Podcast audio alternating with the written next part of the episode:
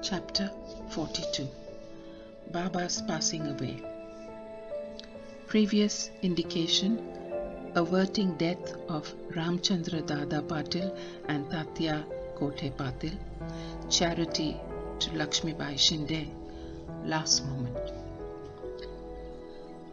This chapter describes the passing away of Baba. Preliminary.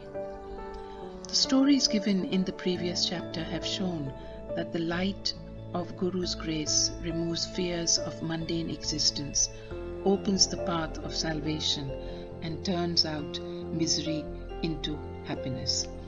If we always remember the feet of the Sadguru, our troubles come to an end.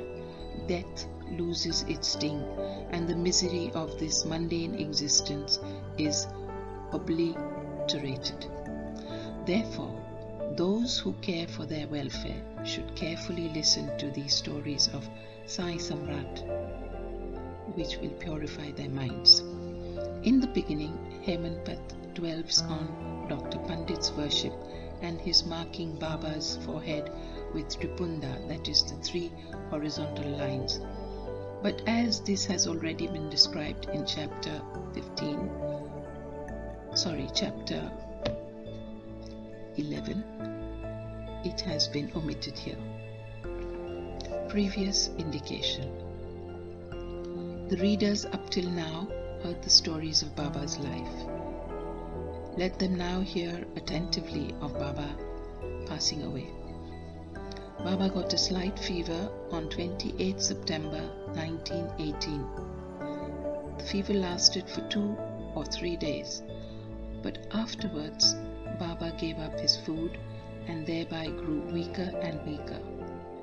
On the 17th day, that is Tuesday, the 15th of October 1918, Baba left his mortal coil at about 2:30 p.m. 2 years before this, that is in 1916, Baba gave an indication of his passing away, but nobody understood it then. It was as follows. On the Vijay Dashami, that is Dasera day, Baba all of a sudden got into wild rage in the evening when people were returning from Shimolgamhan, that is crossing the border or limits of the village. Taking off his head dress, kafni and langoti, etc., he tore them and threw them in the dhuni before him. On being fed this offering, the fire in the dhuni began to burn brighter, and Baba shone still brighter. He stood there stark naked, and with his burning red eyes shouted, You fellows, now have a look and decide finally whether I am a Muslim or a Hindu. Everybody was trembling with fear, and none dared to approach Baba. After some time, Bhagoji Shinde, the leper devotee of Baba, went boldly near him and succeeded in tying a langota, which is a waistband, round his waist and said, Baba, what is all this? Today is the Shimolghan, that is Dasera holiday. Baba, striking the ground with his satka, said, This is my Shimolganham, crossing the border. Baba did not cool down till 11 pm, and the people doubted whether the Chavadi procession would ever take place that night.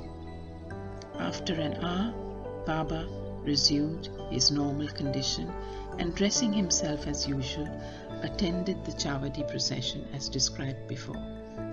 By this incident, Baba gave a suggestion that Dasera was the proper time for him to cross the border of life, but none understood its meaning then.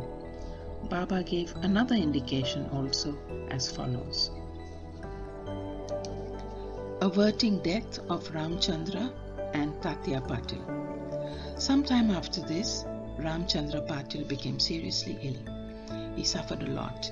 He tried all remedies, but finding no relief, despaired of his life and was waiting for the last moment.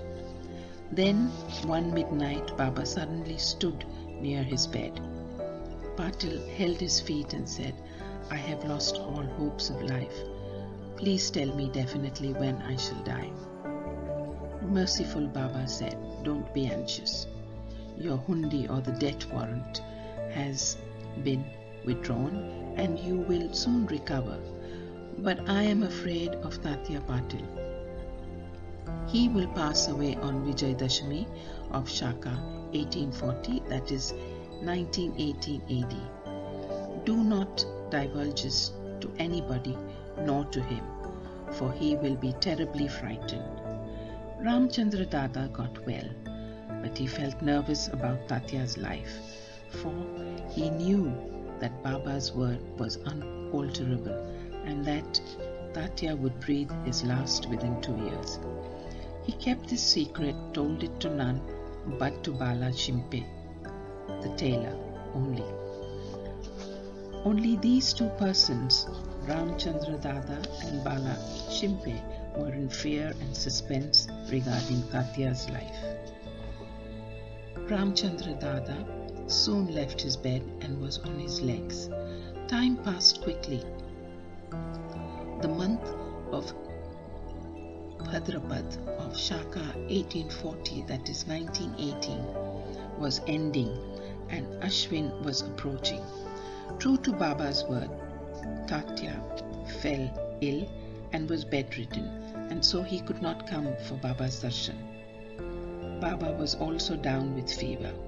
Tatya had full faith in Baba and Baba in his Hari, who was his protector. Tatya's illness began to grow from bad to worse, and he could not move at all, but always remembered Baba. The predicament of Baba began to grow equally worse. The day predicted, that is Vijay Dashami, was impending, and both Ramchandra Dada and Bala Shimpe were terribly frightened about Tatya and their bodies trembling and perspiring with fever, though that as predicted by Baba. Tatya's end was near. Vijay Dashami dawned and Tatya's pulse began to beat very slow, and he was expected to pass away shortly. But a curious thing happened. Tatya remained his death was averted and Baba passed away instead. It seemed as if there was an exchange. People said that Baba gave up his life for Tatya. Why he did so? He alone knows, and his ways are inscrutable. It seems, however, that in this incident, Baba gave a hint of his passing away, substituting Tatya's name for his own. Next morning, 16th October, Baba appeared to Das Ganu at Pandharpur in his dream and said to him, The masjid collapsed. All the oilmen and grocers of Shirdi harass me a lot. So I leave the place. I therefore came to inform you here. Go there quickly and cover me with bakul flowers. Das Ganu got the information also from Shirdi letters. So he came to Shirdi with his disciples and started bhajan and kirtan and sang the Lord's name throughout the day before Baba's Samadhi, himself weaving a beautiful garland of Lord Hari's name. He placed it on Baba's Samadhi and gave a mass feeding in Baba's name. Charity to Lakshmi Bai. Dasera or Vijay Dashami is regarded by all the Hindus as the most auspicious time, and it is befitting that Baba should choose this time for his crossing the borderline. He was ailing some days before this, but he was ever conscious internally. Just before the last moment, he sat up without anybody's aid and looked better. People thought that the danger had passed off and he was getting well. He knew that he was to pass away soon and therefore he wanted to give some money as charity to Lakshmi Bai. This Lakshmi Bai Shinde was a good and well to do woman. She was serving in the masjid day and night. Except Bhagat Malsapati, Tatya, and Lakshmi Bai, none was allowed to step into the masjid at night. Once, while Baba was sitting in the masjid with Tatya in the evening, Lakshmi Bai came and saluted Baba. Baba said to her, Oh Lakshmi, I am very hungry. Off she went saying, Baba, wait a bit. I return immediately with bread. She did return with bread and vegetables and placed the same before Baba. He took it and gave it to a dog. Lakshmi Bai then asked, What is this, Baba? I ran in haste, prepared bread with my own hands for you, and you threw it to a dog without eating a morsel of it.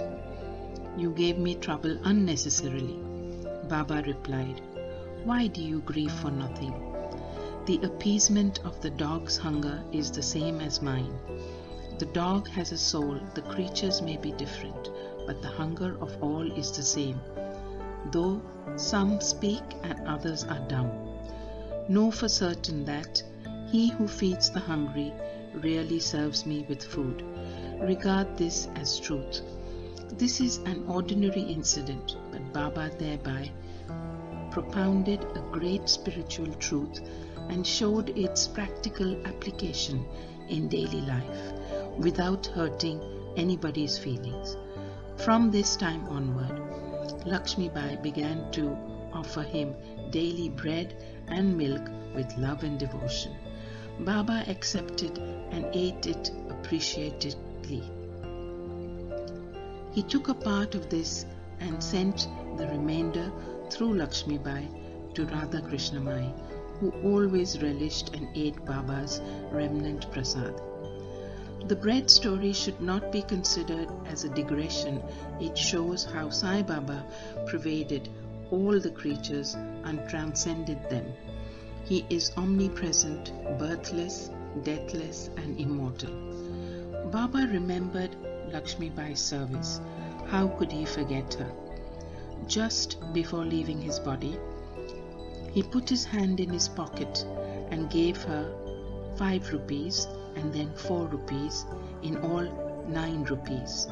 This figure nine is indicative of the nine types of devotion described in chapter 21, or it may be the dakshina offered at the time of Simolan Gahan. Lakshmi Bai was a well to do woman, and so she was not in want of any money. Baba might have suggested to her and brought to her notice the nine characteristics of a good disciple mentioned in the sixth verse of chapter 10, Skanda 11 of the Bhagavat, wherein first five and then four characteristics are mentioned. In the first and second couplets, Baba's this gift of nine she will remember ever.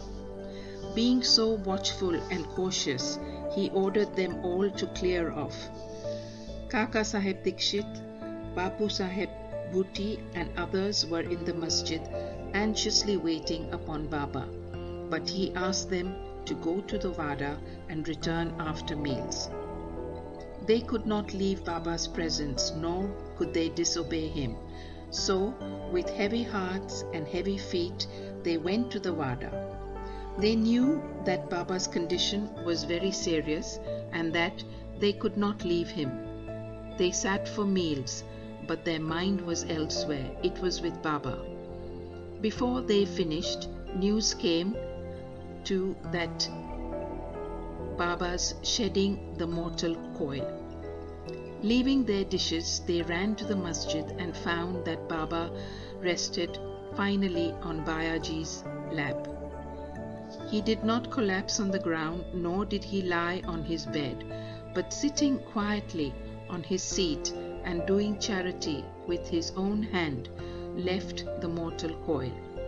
Saints embody themselves and come into this world with a definite mission, and after that is fulfilled, they pass away, as quietly and easily as they came. Bow to Sri Sai, peace be to all.